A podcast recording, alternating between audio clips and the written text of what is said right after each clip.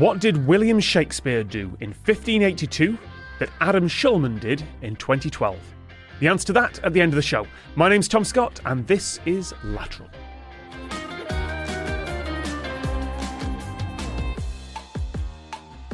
I've assembled three guests who have mastered the art of pondering so deeply they make Descartes look like a casual daydreamer. I've been saving that intro for a rainy day. First, we have from Jetlag the Game, Ben Doyle. Hi. How are you doing, Ben? Thank you very much for uh, for joining us. I'm very excited to be here and to show off my apartment to all of the lovely listeners of Lateral. Well, so most of the times you've been on camera before, it has been out there in the world with jet lag. Um, are you okay showing off the, a little bit of domestic life there? It's there's not much to go off of here. I I I dox myself all the time. If you want to know where I live, you can figure it out. I guess I shouldn't say that. Don't tell again. people that. Stop saying that. Okay. Moving on. I, I was going to try and save the reveal, but also joining us from Jetlag the Game is the whole crew. We'll go to Adam Chase. How are you doing? I'm doing great, Tom. Uh, I don't know if anyone uh, here follows me on Twitter, but if you do, you'll know that I spent the last day trying to sell uh, my couch, and uh, and for a while nobody wanted to buy it, Tom. But someone has in fact agreed to purchase the couch, so I'm riding high. As if this wasn't chaos enough, we also have the final member of the Jet Lag the Game team, Sam Denby. I Tom, I'm sorry. I feel bad. Your premise, your setup premise was very good of revealing one by one that we were each from Jetlag the game, and now I feel bad for ruining it. I want to apologize. It's fine. This is this is a Jetlag the game special of lateral. I should have led with that. We are professional fact knowers. All three of us have worked on half as interesting. And when I listened to the podcast this morning as a little refresher to get my brain going, I I think I I think there were four questions I listened to, and I knew three of them. Just so just so you can get scared about me breaking the game, Tom. All right, I know that's is... I know that's the thing that you hate most. Oh no, no, it's just lovely that a guest has come in just aiming high and kind of bragging because you have just set yourself up as the villain. That's that's a problem. If we have that narrative structure, I think it's a great way to make friends is to lead with threats of ruining Tom's podcast. Sorry, we're gonna do terrible except for Ben and Adam. They're going to do great. I'm going to do terrible. I'm the underdog. Ben and Adam are doing great. And they know so much. They went to, you know, they went to Ivy League schools, them two of them. You know where I went? I went to Scotland. I couldn't even get into American colleges. I know you need to move on, Tom. And now you've insulted Scotland. So, on that, let's get on with the quiz. We're going to start off with the first question. What? Yeah, that's a that's a complete mischaracterization of that. We start with a question that's been sent in by Tom. I don't know which Tom, but whoever you are, thank you very much. It's not me. In 2015, Peter Shankman bought a $5,000 return ticket from New Jersey to Tokyo. Soon after the 14 hour flight landed, he got back on the same plane and went straight back home, much relieved. He took only his laptop and phone on the trip. Why? I'll give you that one more time. In 2015, Peter Shankman bought a $5,000 return ticket from New Jersey to Tokyo. Soon after the 14 hour flight landed, he got back on the same plane and went straight back home, much relieved. He took only his laptop and phone on the trip. Why? He was playing something called Jetlag the Game. And he... yeah, I feel like we do this basically all the time. we Adam and I did this once going New York to LA and then back in the same day for a game once, and it was one of the worst days of my life. So shout out to that guy for having probably a terrible couple of days. We did kind of skip over what jet lag the game is, and you know what? We'll we'll fill that in at the end. But there's a there's a lot of travel involved. Does this have to do with like points and airline reward programs? Why do you say that? Because what is often done and something that, to be honest, I have done is you get to the end of the year and you have a certain tier uh, that you need to pass to get a certain airline status level. Um, and you need to accrue, you need to get a certain number of like flown miles or something through the year to get past that. So if you're, if it's like December 15th and you're like, oh, I, I, my, all my travel plans are done and I just have this tiny bit more. Some people take these, these, uh, they call them like mileage runs. Um, but this doesn't. The, the relief makes me think that maybe that's not the case here. Yeah, you're right. That's that's not why he did this. Okay. I like that was a very diplomatic way to frame that, which is you're right, Sam, about having been wrong. Well, that's half the game. Process of elimination. Um, Um, okay, I, I have I have a, a question for you, Tom. So, and, and I apologize. You may have mentioned this in the question. How long was he in Tokyo for? Not very long at all. But sorry, but if if I could push just a bit, is is not very long, like a few minutes or like a few hours. He went back on the same plane, I'm told. Oh, oh wow. Okay.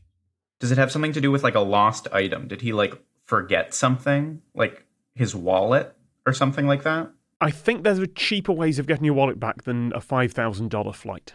Well, I people are do silly stuff, Tom. That's true. That's the whole th- thing of this podcast. This is kind of a. I think a lot of people would describe this as silly, but it was effective for him. Is there something he needed to do upon landing in Tokyo, or was the flight itself the completion of his task? Good question. It was the flight itself. Oh. Although completion of the task is actually a little bit closer than you might think. Wait, wait, wait, wait a minute. Sorry, Tom. I this is a real dumb question, but I do feel that I need to ask it. He this guy wasn't the pilot of the plane, was he? no, I think I think much relieved uh, kind of gives you that, and also he bought a five thousand dollar ticket. To to the best of my knowledge, pilots do not have to buy tickets for their planes. Okay, I had forgotten about the ticket thing, but I think you have to admit that it would fit all the parameters that if this guy had to fly this flight, he was like, man, I'm real relieved that I flew. Yeah, but pilots don't come back on the same flight. They have crew rest requirements. Um, Okay, well, I don't know that.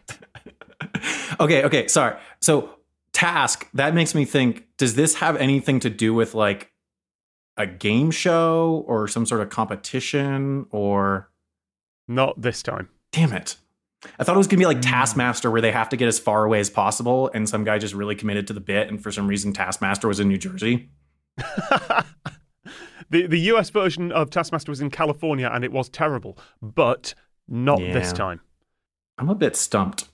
I mean, what kind of seat would five thousand dollars buy on a flight like that? Oh, you know, that's that's a great question. Actually, that's I hadn't even really clocked that. It was super expensive. So was he like in first class? Yeah, he would have been up in business class on this. Were there other people on the plane? Oh yes, yeah, standard commercial flight. Was he doing an experiment of some sort? No, he he did, however, have a personality trait that made this kind of necessary for what he wanted to do. Oh, okay, interesting. Why might you want to spend 28 hours on flights in a very short space of time? Ooh, ooh, ooh! I have one. I have one. I have. Here's a. qu- Can this dude only sleep on planes? Now, the the verb in that sentence was wrong, but the rest of it was pretty close. Oh, there's something he can only do if he's on a plane. It's something that he's helped with enormously in that environment. What is it about that flight environment, about that long trip, that meant he could do a thing? He can only get boozed up on planes. He can only. Okay, wait a minute. What are I know some people like write on trains specifically to write, um, because it like helps them concentrate. It feels like that's it's along those lines. or, Tom's like, nodding? He's nodding. Yeah, you've nailed it. what right? There are no outside stimuli, no other connections to the world. He is locked in a box with his laptop for 28 hours and has spent a lot of money to do it. So you are absolutely right, Sam. This guy bought those flights Wow. so he could get his manuscript done before the deadline. Wow. Does, has he heard of trains? You still have a mobile phone connection there. Oh, If you want to, if you want an isolated box, I know some flights have Wi-Fi now, particularly in the US, but like transcontinental in 2015, this is a locked, isolated box that you have paid money to be in. That is a very, very good reason to actually start working on your damn manuscript. I would like to make an offer that if anybody would like to spend $5,000 to be in a box without their phone, I will personally build a box for them in exchange for that $5,000 and I will take their phone away from them. This is my new incredible business. So that's sort of been done before. Douglas Adams, uh, who wrote Hitchhiker's Guide, was once locked in a hotel room with his editor for three weeks, voluntarily, but just so he would actually try and meet the deadline this time. I think most writers just get like cabins. I mean, yeah, this was just a business class cabin. This is the most expensive Walden I've ever heard of. Expensive what? Oh, Walden. You know Walden when he, he went to the woods so he could live honestly? Up in Maine, I think, or Henry David Thoreau, I believe it was. Oh, you've Yeah. exposed a hole in my knowledge here. Wow. The Brit doesn't We know about the great. American authors. You should title this episode Tom Scott Humiliated on his own podcast. Yes, Peter Shankman bought a $5,000 return ticket to spend 28 hours cut off from the world so he could finish his manuscript. Each of our guests has brought a question along. I don't know the questions. I definitely don't know the answers. Sam, what have you got for us? Yeah. Um, so this listener question has been sent in by Tim. In 1683, why was it vital for scouts to walk through the cellars of Vienna with musical instruments and a bag of dried peas? So I'll repeat that. In 1683, why was it vital for scouts to walk through the cellars of Vienna with musical instruments and a bag of dried peas? Does it have something to do with pests? Yeah, that's my that's my initial thought. Like 95% no. But 5%, yes. unless you thought of a broader definition of the word pests.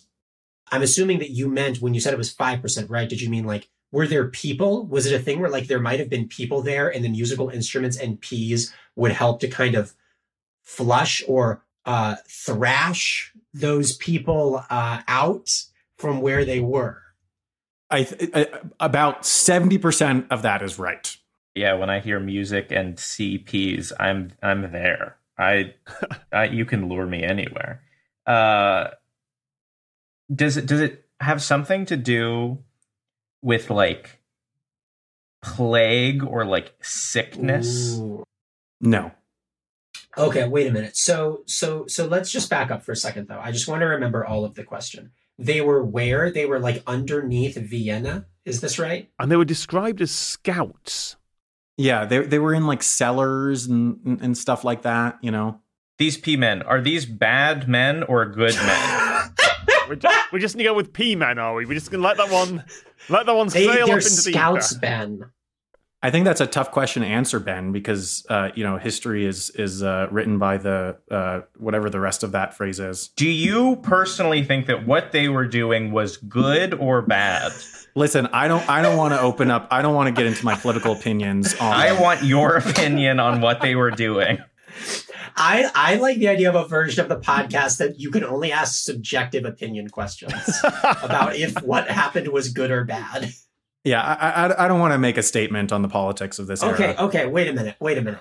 Wait, I I feel like I feel like the answer of that seventy percent of that was right. I'm, I'm sure I want to figure out what seventy percent of it was right. Were there people down there that they were trying to interact with in some way via the peas and musical instruments? Mm, Yes, sort of. Yeah, yes ish. They were tr- they were ghost hunting. They, yeah, it's well known No. that you can attract ghosts with like peas and musical instruments. That's I'm sure that's a that's a thing I've read somewhere. Somebody, somebody quote Tom Scott in an article saying that you are a noted authority on facts, and I want that spread around everywhere. Tom, it's it's just about the opposite of that. They were super. They were babies, babies, babies. They weren't ghosts. They were babies. Wasn't that what the Pied Piper did? He was like killing children. Oh, that's got to be what it is, right? They were. Oh no, that's got to be what it They is. were killing children. There were babies. No, no, no, no, no. This has got to be what it was. People. Okay, I've got it. I'm gonna. I'm about to monologue this whole thing, and then you're gonna be like, "That's exactly right." Okay. In the 17th century, when people would have babies that they didn't want, what they would do is they would throw them below the streets of Vienna to get rid of them. And so to go and check and make sure that they're to get to gather up the babies to put them in orphanages, you would go around with musical instruments and peas to get them so that you could put them like in orphanages or whatever. That's so messed up that they did That that. back is- then. I think that is incorrect to like an impressive level. like the level of creativity think- that that took is impressive. So there are no babies involved. Uh, I can confirm there are no babies involved. Uh, wait, wait, but Ben and but Ben and Tom, when I was saying that, did you were you like he's got it? I was a a hundred Oh, percent. Oh, I was on board. convinced. Absolutely convinced. It, it's kind of a dark question for this show, but So I, I think it's worth trying to maybe figure out what musical instruments, what application could be useful when you're underground, and maybe drums. Big whacking drums. yes, Oh, hold on, hold on, hold on, hold on, hold on. If you're trying to, if you're using a drum, then there's a load of bass and it's going through walls and ceilings and things like that. So are they trying to find, are they trying to map something underground and there is someone above ground listening to the bass and trying to track where the drum is? you're getting pretty close. But I think once again, it's kind of you're you're kind of at the opposite of what it is, Tom. Were there people below them? There there could be people anywhere. there could be people anywhere. Okay. There could be people above. There could be people below. There could be people around. There could be people anywhere. Were they trying to find people whose locations they didn't know? Well, actually, no. I think I think there's a little bit more detail we need. Okay, wait a minute. Wait a minute. Were the people dead? No, no. Remember, opposite of ghosts. They are tax collectors trying to track down people and. I, are drums and dried peas. I- Are the dried peas in the drums? Are they also part of the percussion? Have they got like maracas that they're shaking back and forth that are filled with dried peas or something like that? The the peas are directly interacting with the drums. Do you put the peas on the drum?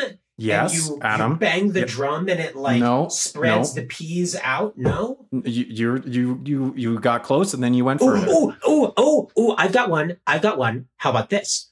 If I were to, okay, if I were trying to pick up sound, right, and figure out if there's sound happening, what I might do is put a bunch of peas on a drum. And then if there's like a vibration, the peas are going to rattle on top of the drum. And right? and what kind of sound would you be trying to find out? Footsteps, movement. Mm, mm, Voices. uh, what might be a really bassy sound underground that you're trying to avoid a subway? What? Like a, a in 1683? Oh, it's a monster. It's a monster. It's a monster. Yeah, that was the answer. It was a monster. In 1683, You're so close. Was there something no important that happened in 1683 in Vienna? Was there a war Yes. of some kind? Was it was it Yes. a thing where um the the enemy was there, right? Yes. Like the guns or a cannon or something? No, They were making enemy sounds. sort of, but but uh, uh Tunneling. Were they trying to figure out if they Yes. were trying to tunnel? There you the go. city? There you go. Oh! So basically, peas were vibrating on the drum heads, and that was a warning of enemies tunneling in. Our next question has been sent in by Ben Tedds. Thank you very much, Ben. From 1947 until his death in 1969, many customers commissioned John Cura to infringe BBC copyright on an almost daily basis. Despite the legal issues, the BBC allowed him to go about his work. What special service did he provide? One more time, from 1947 until his death in 1969, many customers commissioned John Cura to infringe BBC copyright on an almost daily basis. Despite the legal issues, the BBC allowed him to go about his work. What special service did he provide? So the first thing that comes to mind is like that was like the heyday. uh, My understanding is like that was the heyday of like pirate radio, um, but that doesn't feel quite right. Ooh, ooh, ooh, ooh. Oh, here's a question for you. Um, I know that a long time ago, like archiving of television was like not like easy to do. Like there's a ton of TV that's just like completely lost. Was this dude like like recording the BBC broadcasts for his own personal archives, which the BBC was like, oh, well, that's fine because we're not recording them anyway. So, like, this way there's a record. Yeah, that's a long way to the right answer. Um, it's not quite that the tapes were being wiped back then. It's too early even for that, but you're definitely along the right lines. This is, I think, before the. I don't. It may not be before the invention of videotape, but it's before the the widespread use of videotape. I mean, was like he filming his own television set? Close, very very close. Does does this have anything to do with like him bringing the information into an area in which or context in which it's not normally available. Yeah, you've you've got most of the puzzle pieces here very quickly. He is archiving. Um, he is preserving, but there's one key piece of the puzzle here. We are pre-videotape. And you couldn't have a film camera at home. Those were ruinously expensive. So there's one other thing here. So he was recording the audio of like the news, like the radio station. W- Was he was he transcribing it?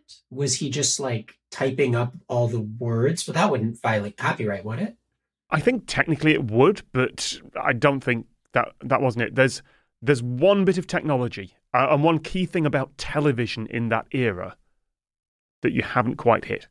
Was he like doing some kind of like colorizing? No, you need you need film to record that. You need you need. He was not recording video. Okay, wait a minute. You keep saying you keep saying he wasn't recording video, but you also said it's not that he was recording audio. And I will say, Tom, that my understanding is that television mostly consists of video and audio. So Yes. this is throwing me for a loop. What about smell-o-vision? yes. They had that. what if then. that was the answer? That would rock so hard. yeah. I would love to hear Tom in his British accent be like, yes, he was recording the smell-o-vision of the BBC. The the BBC did once do a charity smell-o-vision thing for a for a charity telethon. Gotcha. Uh, they this was this was in the 90s but they distributed like scratch off cards with like a dozen scents on them and they would just put a number on screen during various shows and like get you to scratch that off at the right time obviously not a not a common thing it was just for a charity thing but it has been done this is not what he was doing Well, I do want to tell you, Tom, Hmm. that that is the most fun thing I've heard all week. that is fun. you should do it for jet lag It would just smell like sweat. It would just be a card with sweat. Yes, smell-o-vision. What we smell like after three hours of running around, or three days of running around trains.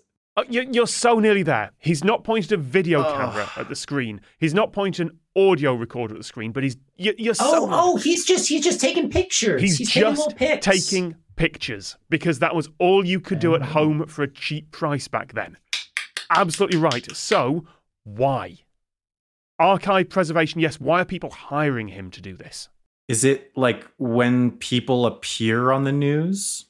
I'll give you that. It's close enough. It is the only record that people had that they had worked on a show, Mm. that they had been the director, that they had done the lighting, that they had performed or done the makeup. The only way that you could get a record of a live broadcast, because this is pre videotape, there is no archive being made of this.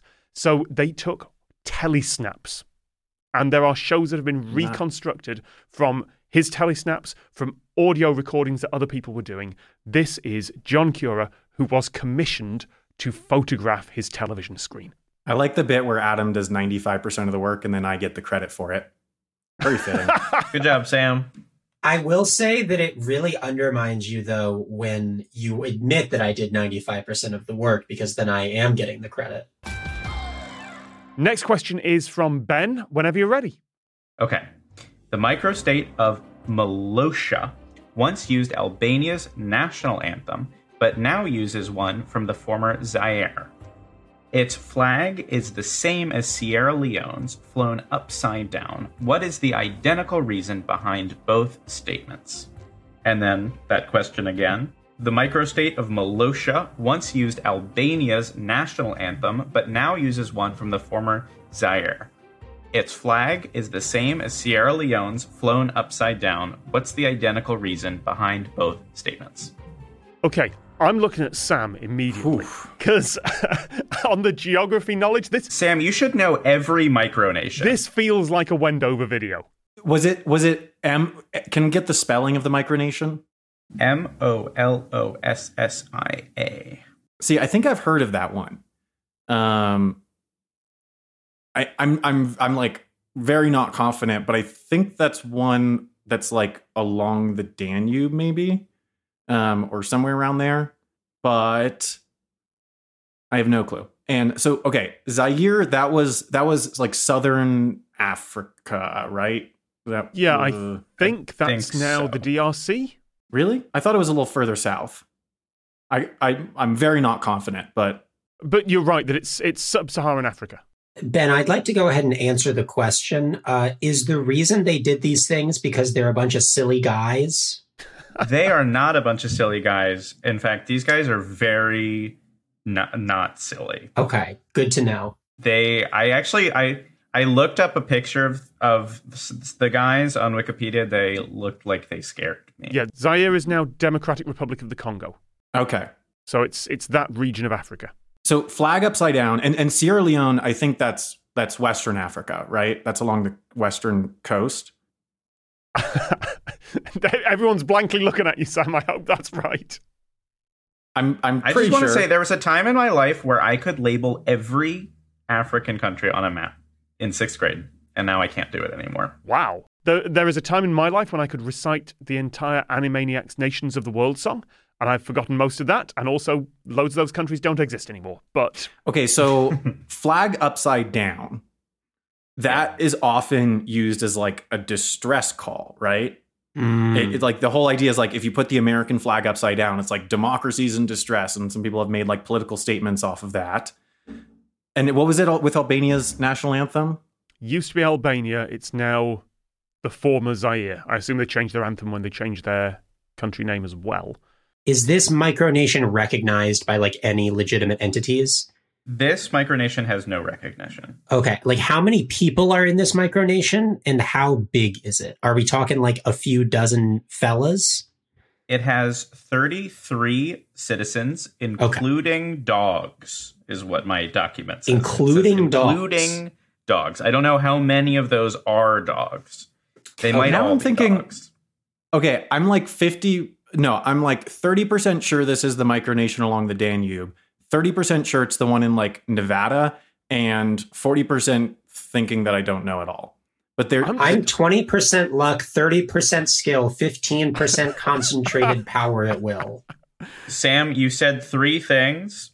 One of them was correct. but one of the options was that I don't know what I'm talking about. So that is that's inherently one of those is correct. Okay, it's either Yeah. the Danube or Nevada then. I, I, is it the Danube one? No, All right. is it is it the Nevada one? It is near Dayton, Nevada. Okay, so now I know the one that we're talking about. This is like a fairly famous micronation that gets tons of press coverage, but to be honest, that helps me 0% at all. Um, Yep. all I know is that I know the one we're talking about. Let me get this straight. You're telling me that these guys in Nevada are using their okay, they've got they've got an anthem from African nations. And there's 33 of them including dogs. Yep. And you said they're very serious fellas. You know, I, I retract. They might be a little silly. It depends who you ask. I'm scared of most people.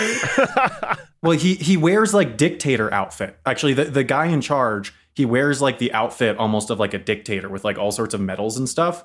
Not like a not like a chill democratic leader. yeah, it's like silly scary. like the question was what why did they change their anthem from Albania to Zaire?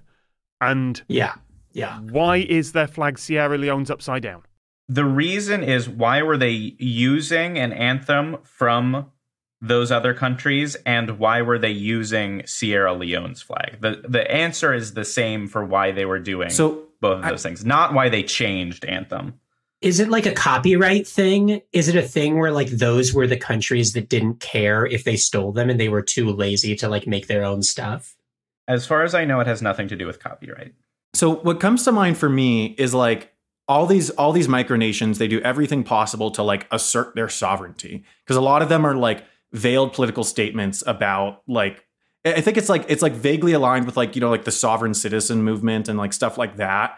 Um, like it kind of hits on some of the same themes. So I'm wondering if it has something to do with like asserting sovereignty and in their eyes doing something with these national symbols helps them assert their sovereignty. No. Well, Adam, could you elaborate on your last point? I think that that there was a nugget of something in what you said about That, like they, that they that they didn't want to make their own things. yeah. Okay. Um, I mean, my thought is if you've only got 33 uh, people and dogs, uh, the process of making your own flag and composing your own anthem seems like it would potentially be an onerous process, right? So it's like why why do your own thing when you could just steal from somebody else, right? Like That is correct. You've got it. The answer uh, is to save time, effort, and money. Um, so they use the that national. feels very straightforward for lateral. I was thinking that. That's the answer, okay? Who knows what could happen on this podcast? the national anthem was based on the tune of Albania's, but after some complaints from Albanians, it was changed to the one uh, which is used by the former Zaire. Um, and then similarly, uh, to save having to spend money designing and manufacturing their own flag, they took Sierra Leone's and just turned it upside down. Next up, we have a listener question. Thank you to Alex L. In 1968, NASCAR driver and race team owner Smokey Yunick found a way of allowing his cars to refuel significantly less often. He did so without making any efficiency improvements, nor breaking the regulations on the maximum fuel tank size. How? I'll give you that one more time. In 1968, NASCAR driver and race team owner Smokey Yunick found a way of allowing his cars to refuel significantly less often. He did so without making any efficiency improvements, nor breaking the regulations on the maximum fuel tank size. How? They drove slower. okay, that that would. You know what, Sam? It's a genius answer, but I'm going to rule that out as an efficiency improvement. Okay. I, it is. It was specified this was a NASCAR driver, right? Yes. So I do think that driving slower would have been potentially an issue. But no, that, that's not a bad thought because I guess if you drove slightly slower, it might be made up for in the lack of refueling. Yeah. I mean, I don't think it would be a winning strategy. Sam, you should know this. You love your race cars. I love Sam. Formula One. NASCAR is just circles. Don't at me. A fun fact about me is that I grew up in Winston-Salem, North Carolina, where NASCAR is very popular. And at my um, high school, the two largest buildings at that high school are both named after NASCAR drivers. Is that interesting? I thought it was kind of interesting. Did you see the guy who in NASCAR drove like blasting his car into the edge of the Oh, circuit yeah. round a curve? Because this that rocked. Oh, yeah. it's it's the same sort of thing. This is a loophole that was closed later, that was technically allowed in the rules at the time. Like, yes, occasionally someone comes up with a strategy like just on the last lap ramming your car into the into the boundary and you know speeding around the final corner that then gets outlawed. This is that same kind of hack. Did he find a shortcut? No, I think I think the question specified he was able to drive for longer. Yeah. So same speed. Yeah, this is not an efficiency improvement. The only Okay. change from from the outside, if you like, is the cars go for longer. This is kind of uh, what the answer would be if this guy lived in a Looney Tunes cartoon. But I'm I'm gonna put it out here and hope that it maybe gets us closer. Now, what I'm envisioning, Tom, is um, what if if I wanted to to not have to ever refuel? Here's what I would do. I would put a big old tank of gasoline right in the middle of the track, and I would get a real long hose, and I would connect that hose to my car, and I would drive around the inside lane, and it would always be pumping new fuel into my car, and I'd never have to stop. That's it. Did it. I get it? You're actually close. You're actually close. Okay, here we go. Here we go. Here we go. I got it. I got it. It's a, it's a reverse Hacienda 172. You know what I'm talking about, Adam? No. That's the plane. That's the airplane. Yeah. That, Ben gets yeah, it. yeah, yeah. That was the plane that stayed in the air for like 50 days because they drove a pickup truck under it. And then because they drove a different plane to refuel it. no, no, no. They they drove a pickup truck and then they would fly low and then take a line from the pickup truck. Here, airplane down to the NASCAR. Oh, Give it to me, Tom. You're both really close, but both of those would have What? broken the regulations on fuel tank size. wait, why would it have? I'm saying the fuel tank can be the same size. You just keep refilling it with fuel. Not if you connect it to another bigger fuel tank. Ooh, ooh, ooh, ooh. I got Not it. I to a it. fuel tank, There- Tom, to an airplane. I got it. I got it. So there's another car, right? Like the other team's car, it's pushing this car from behind. Oh, I, that is further away from me. Again, I love all the hacking that's going on here, but honestly, you're you're so close. Okay, wait a minute. You keep saying that we're close here. So, was there some mechanism by which the tank was able to refuel without stopping? No, Were they siphoning fuel? So they weren't siphoning fuel from anywhere else. no, it was all within the car. Oh, oh, oh, oh, I've got one. Another thing that I could do is what if, right, if I'm in a car, if there's some space next to me, I could put a big fuel tank in in the passenger seat. That's that's fuel tank regulations. No, but it's not. It's not a. It's not a, a larger fuel tank. It's just a different fuel tank That's, that I That, switch that is a larger out. fuel tank. that's a larger No, fuel no. tank. No, it's different. It's not larger. Listen, it's here's- different. here's the thing. No, it's a. It could even be a smaller fuel tank. You could have this argument about this loophole, but it's not a separate fuel tank. It is a little bit more clever. Like you, you put a second fuel tank in your car, everyone goes, "That's clearly against the rules." This is just a little bit more clever than that. Were they using the same amount of fuel? They were able to fit more fuel in there. Okay. Did they compress the fuel so that there was more in the same sized tank? No, fuel's fuel's pretty incompressible. Was was the composition of the fuel any different, or was it the same fuel? Yeah, exactly, exactly the same. When you when you get this, you're all going to complain at me that this is in fact a bigger fuel tank, but according to the regs, it wasn't. They just have like water bottles of fuel that they would chuck in the back or something. No, that's what I was suggesting. But then Tom said that's a bigger fuel tank. But maybe it's not a tank. Maybe the fuel's going somewhere else. Now we're getting there. See, he's he's nodding. There's there's actually like two separate hacks. There's a whole set of notes here on another thing this guy tried. If you also find that, I'll give you it as well. But this is this is really specifically some hack that made this work. I would argue that this probably is a bigger fuel tank. Uh, maybe this wouldn't work, but where is a fuel tank kept, right?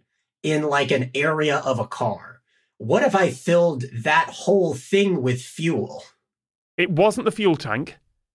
Where could you put more fuel without having The hose. else? Oh, super long hose. Super long hose. There it fuel. is. Oh, Oh. There it is. Not just a super long one. hose, but a super wide hose. He managed to fit an extra five gallons, so like 19 litres of fuel, in a super long, super wide hose uh, that was six feet of pipe, half an inch wide.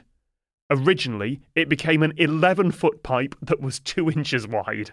So it wasn't the fuel tank, it was just the pipe that got the fuel in there what was the other hack? He put a basketball in the fuel tank uh, that could be inflated when they were doing the test for fuel capacity and then deflated afterwards. That feels like, nah, that's not a hack. That is cheap. yeah, it's a fine line. It's always a fine line. Adam, over to you then for your question. This question has been sent in by an anonymous listener. In 1881, British visual artist Edward Burne Jones was hosting a garden party. Suddenly, he rushed into his house, grabbed a metal tube of brown paint, and buried it in his lawn. His work was never quite the same again. Why? I will read it one more time. In 1881, British visual artist Edward Burne Jones was hosting a garden party. Suddenly, he rushed into his house, grabbed a metal tube of brown paint, and buried it in his lawn. His work was never quite the same again. Why? Did he use the paint after burying it ever at any point? I do not believe so. Did, did he like use the color at all after? That's what you could infer from the question. My first thought, because this is 1881, is that this is some magic radioactive stuff that he'd been sold. And someone had just come along to him and gone, oh, that's not safe anymore. It's like, oh, I must bury this away from where it can be found. Like, but that wouldn't be radium. That, Yeah. like, that'd be glowing green paint or something like that. the the paint was not dangerous so far as as the paint the paint was not a, a danger to his health.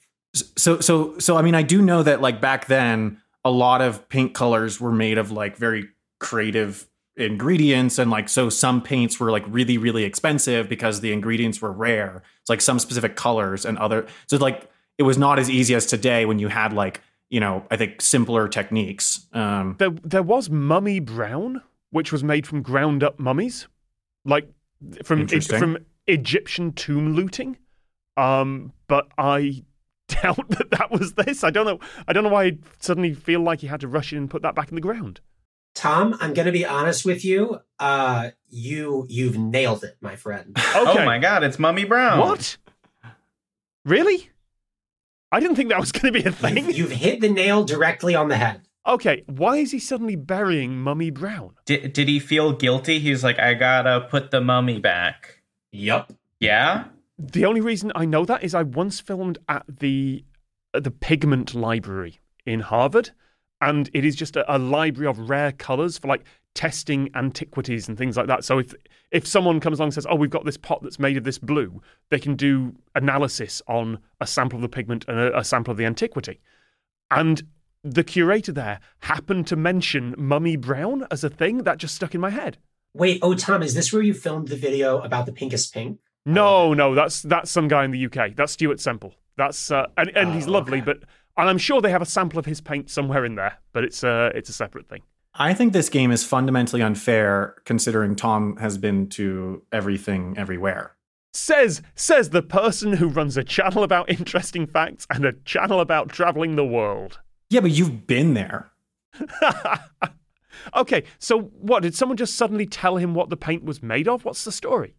A long time ago, there was a, a pigment called Mummy Brown, which literally was ground up Egyptian mummies, which this dude, who was a visual artist, did not realize it was literally that.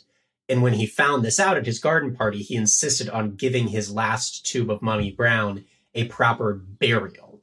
And why was his work never the same? Uh, presumably because he never used Mummy Brown again. It was apparently a Oh. really good brown. Wow. Yeah, I mean, clearly if they dug up the mummies for it, yeah. The last part of the show, then, at the very start, I asked what did William Shakespeare do in 1582 that Adam Schulman did in 2012?